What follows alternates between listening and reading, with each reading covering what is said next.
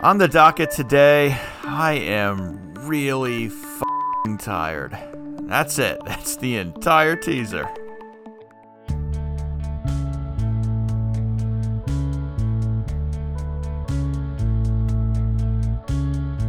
Maintaining a work life balance keeps getting harder, but it doesn't have to. This is The Big Balance, a podcast for anyone struggling to stay ahead or even just keep up with work, life, and everything in between.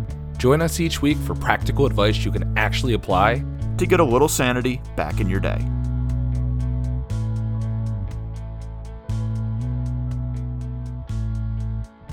Welcome back to The Big Balance. I'm your host, Brian. Sans John today. I think he's uh, right now in Jamaica on his honeymoon. And I honestly, I don't remember his schedule. I barely remember what day it is because I'm really tired these days. Uh, and there's a good reason for that. I mentioned a couple weeks ago that I'd be having my second child, and on May 1st, my son Ben was born. The thing about infants is you don't get a whole lot of sleep for a while. And my wife and I have a pretty good strategy for getting through the night. As rested as possible, we actually split out the evening in three hour shifts from 8 p.m. to 8 a.m. But it's still not as many hours of sleep as I'd want. And to be honest, it's been pretty rough. So here I am. That'd actually be a pretty good, uh, fun side topic by itself how to work kids into a work life balance. Probably a bit too specific for this show. Uh, maybe I can do like a little sidecar mini series, The Baby Balance. Uh, or hey, maybe I'll forget the whole thing by the end of this episode because I am too tired to remember it. I don't know how many times I've used the word tired so far, but obviously that's the topic for today, so let's get on with it. Today we're talking about the wonderful state of unconsciousness, sleep.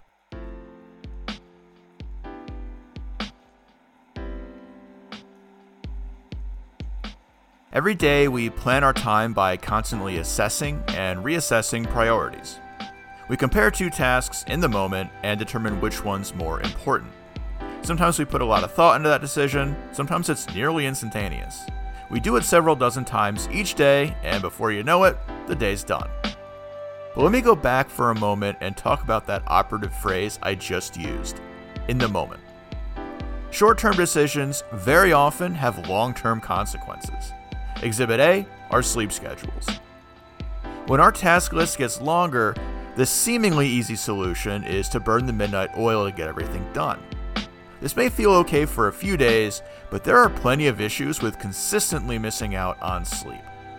We'll talk about some of them today, along with what we can do to be better rested. Okay, to start, I want to reference an earlier episode from the show. If you're a long-time listener, you probably remember an episode called Finding More Time in Our Day back on July 7th, 2021. If you're a new listener and today's topic vibes with you, check out that older one too, because I think a lot of what we said then applies here as a solution as well. But on to the episode today. I took the first week of May off when my son was born to take care of him and help my wife as she recovers. But I went back to work this week, and it has been a struggle. Most obvious issue being for me the lack of sleep. Uh, I started wondering what's the worst that could happen if I continue going without. And turns out a lot. Uh, some things that I'm already feeling. In the short term, eh, you're a little bit drowsy the next day, not a big deal.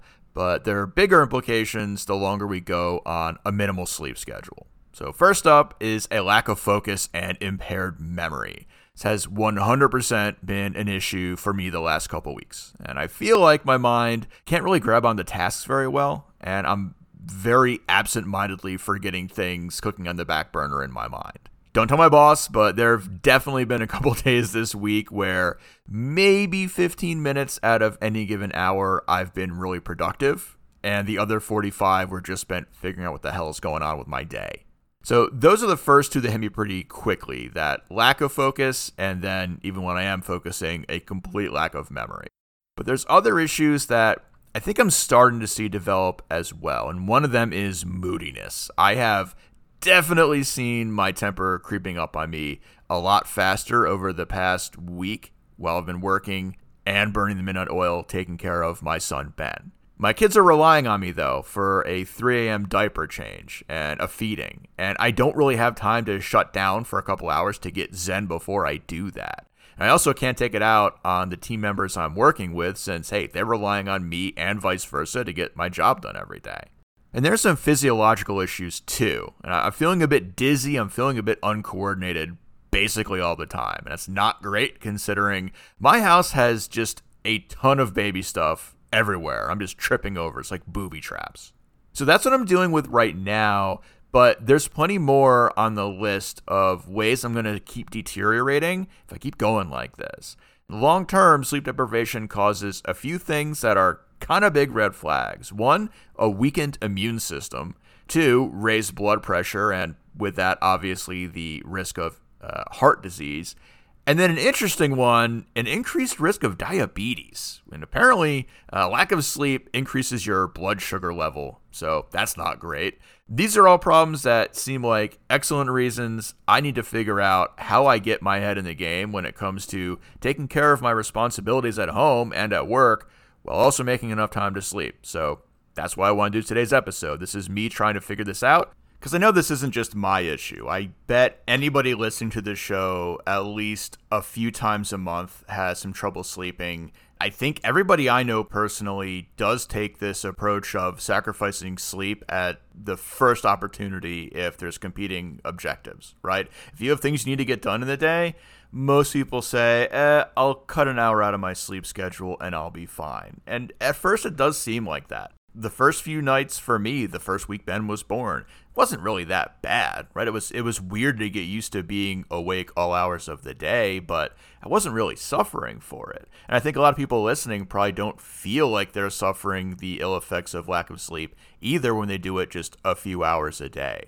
But we really do need a full eight, and it's going to catch up with us. So this is something that uh, is a problem for you. Hopefully, I can help you. Hopefully, I can help me, honestly.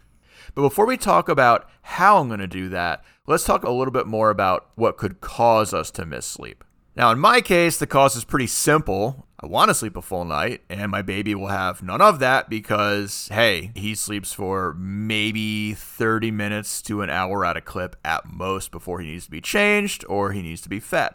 Other people, they have the opportunity to sleep and they still can't for a few reasons think we've all had nights where either anxiety or frustration, maybe just pure rage at whatever happened throughout the day, keeps us from falling asleep. So we lay there awake, and the inability to fall asleep itself becomes a new source of frustration that helps keep us awake as well.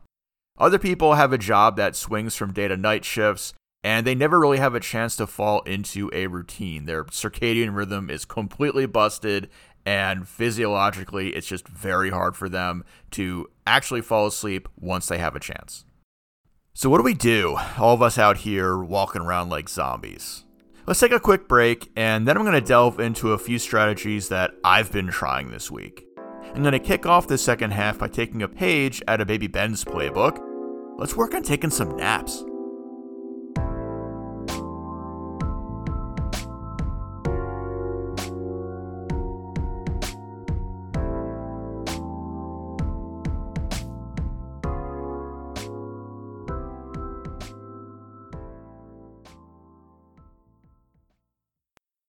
When was the last time you took a good nap? If you're over the age of, I don't know, like 22 or whenever you graduated and lost that flexible student lifestyle, it's probably been a while. But naps are actually kind of great if you do them the right way. If you can find just the right time of day and just the right length, a nap can be refreshing and get your brain working again without messing up your sleep schedule or making you feel all drowsy. From what I've read, about 10 to 20 minutes between noon and 3 p.m. is a pretty good length and time of day. So that's what I've been experimenting with. And the method I've found that I'm a big fan of is called the drop nap. Now, the drop here isn't a fancy acronym or any kind of clever buzzword. It's literally dropping things physically. So let me explain this. We're going to need a chair that has an armrest or at least set up something that can act as an armrest so we can fully extend our arm without using any muscles.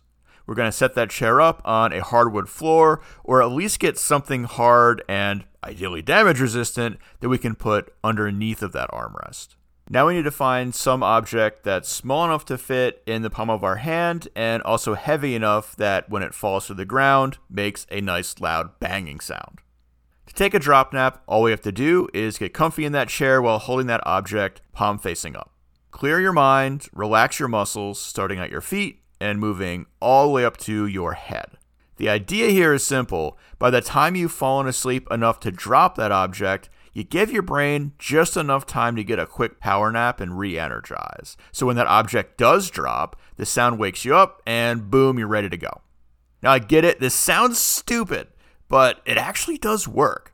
The key to getting it to work, though, is being in the right headspace. If your mind is still focused on all the stuff you did in the morning or are going to be doing in the afternoon, you're not going to be really focused and in the right frame of mind. You're just going to end up sitting in a chair with your eyes closed, feeling kind of silly. So, to prepare, start working on compartmentalizing your day a bit. Retake that lunch break, right? Work is for work time and lunch is you time. Put a solid mental wall between the two. This is a foreign concept for many people, especially anybody who's working from home right now where work and personal time kind of blend. So it takes practice, probably more practice than actually falling asleep on command does, but it is doable. Give this a try for, I'm going to say, a solid week. You may not feel like it's helping you a lot on a Monday, but I guarantee by Thursday you're going to be thanking me. Now, naps are great and I fully endorse them, but they're also potentially just a band aid for us over a much bigger problem of not getting enough legitimate sleep at night.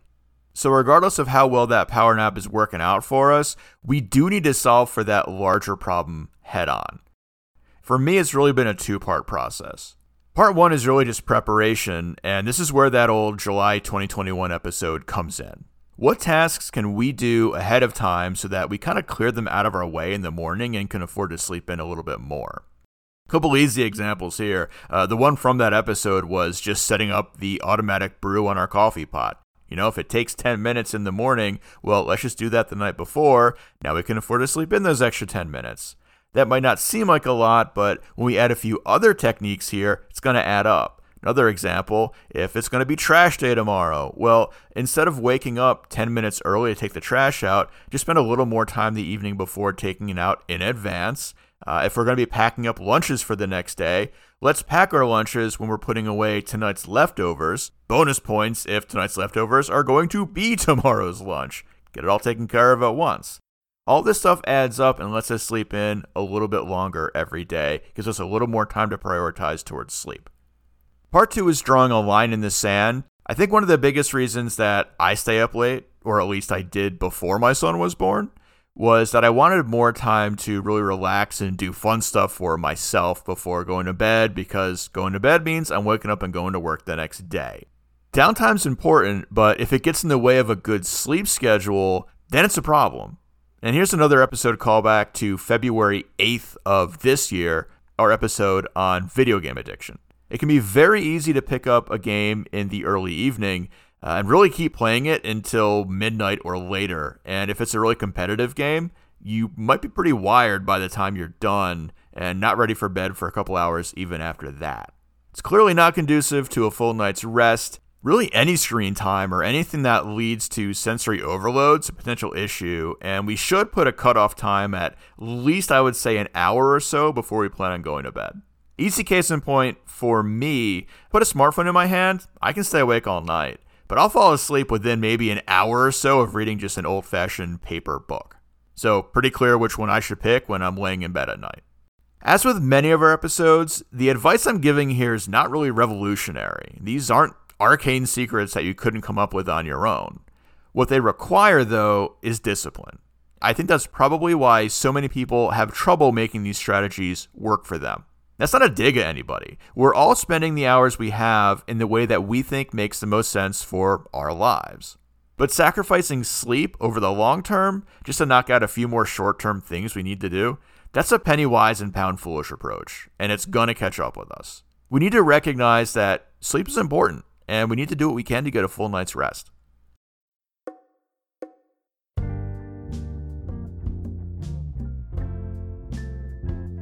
So that's going to be it for me today. Tune in next week when maybe John's back, maybe not. I'm not really sure. It's late and I'm delirious. So uh, until then, I'm going to bed. Good night. Sweet dreams.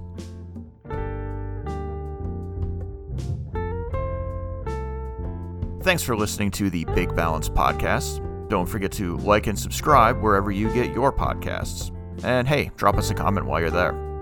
Until next time.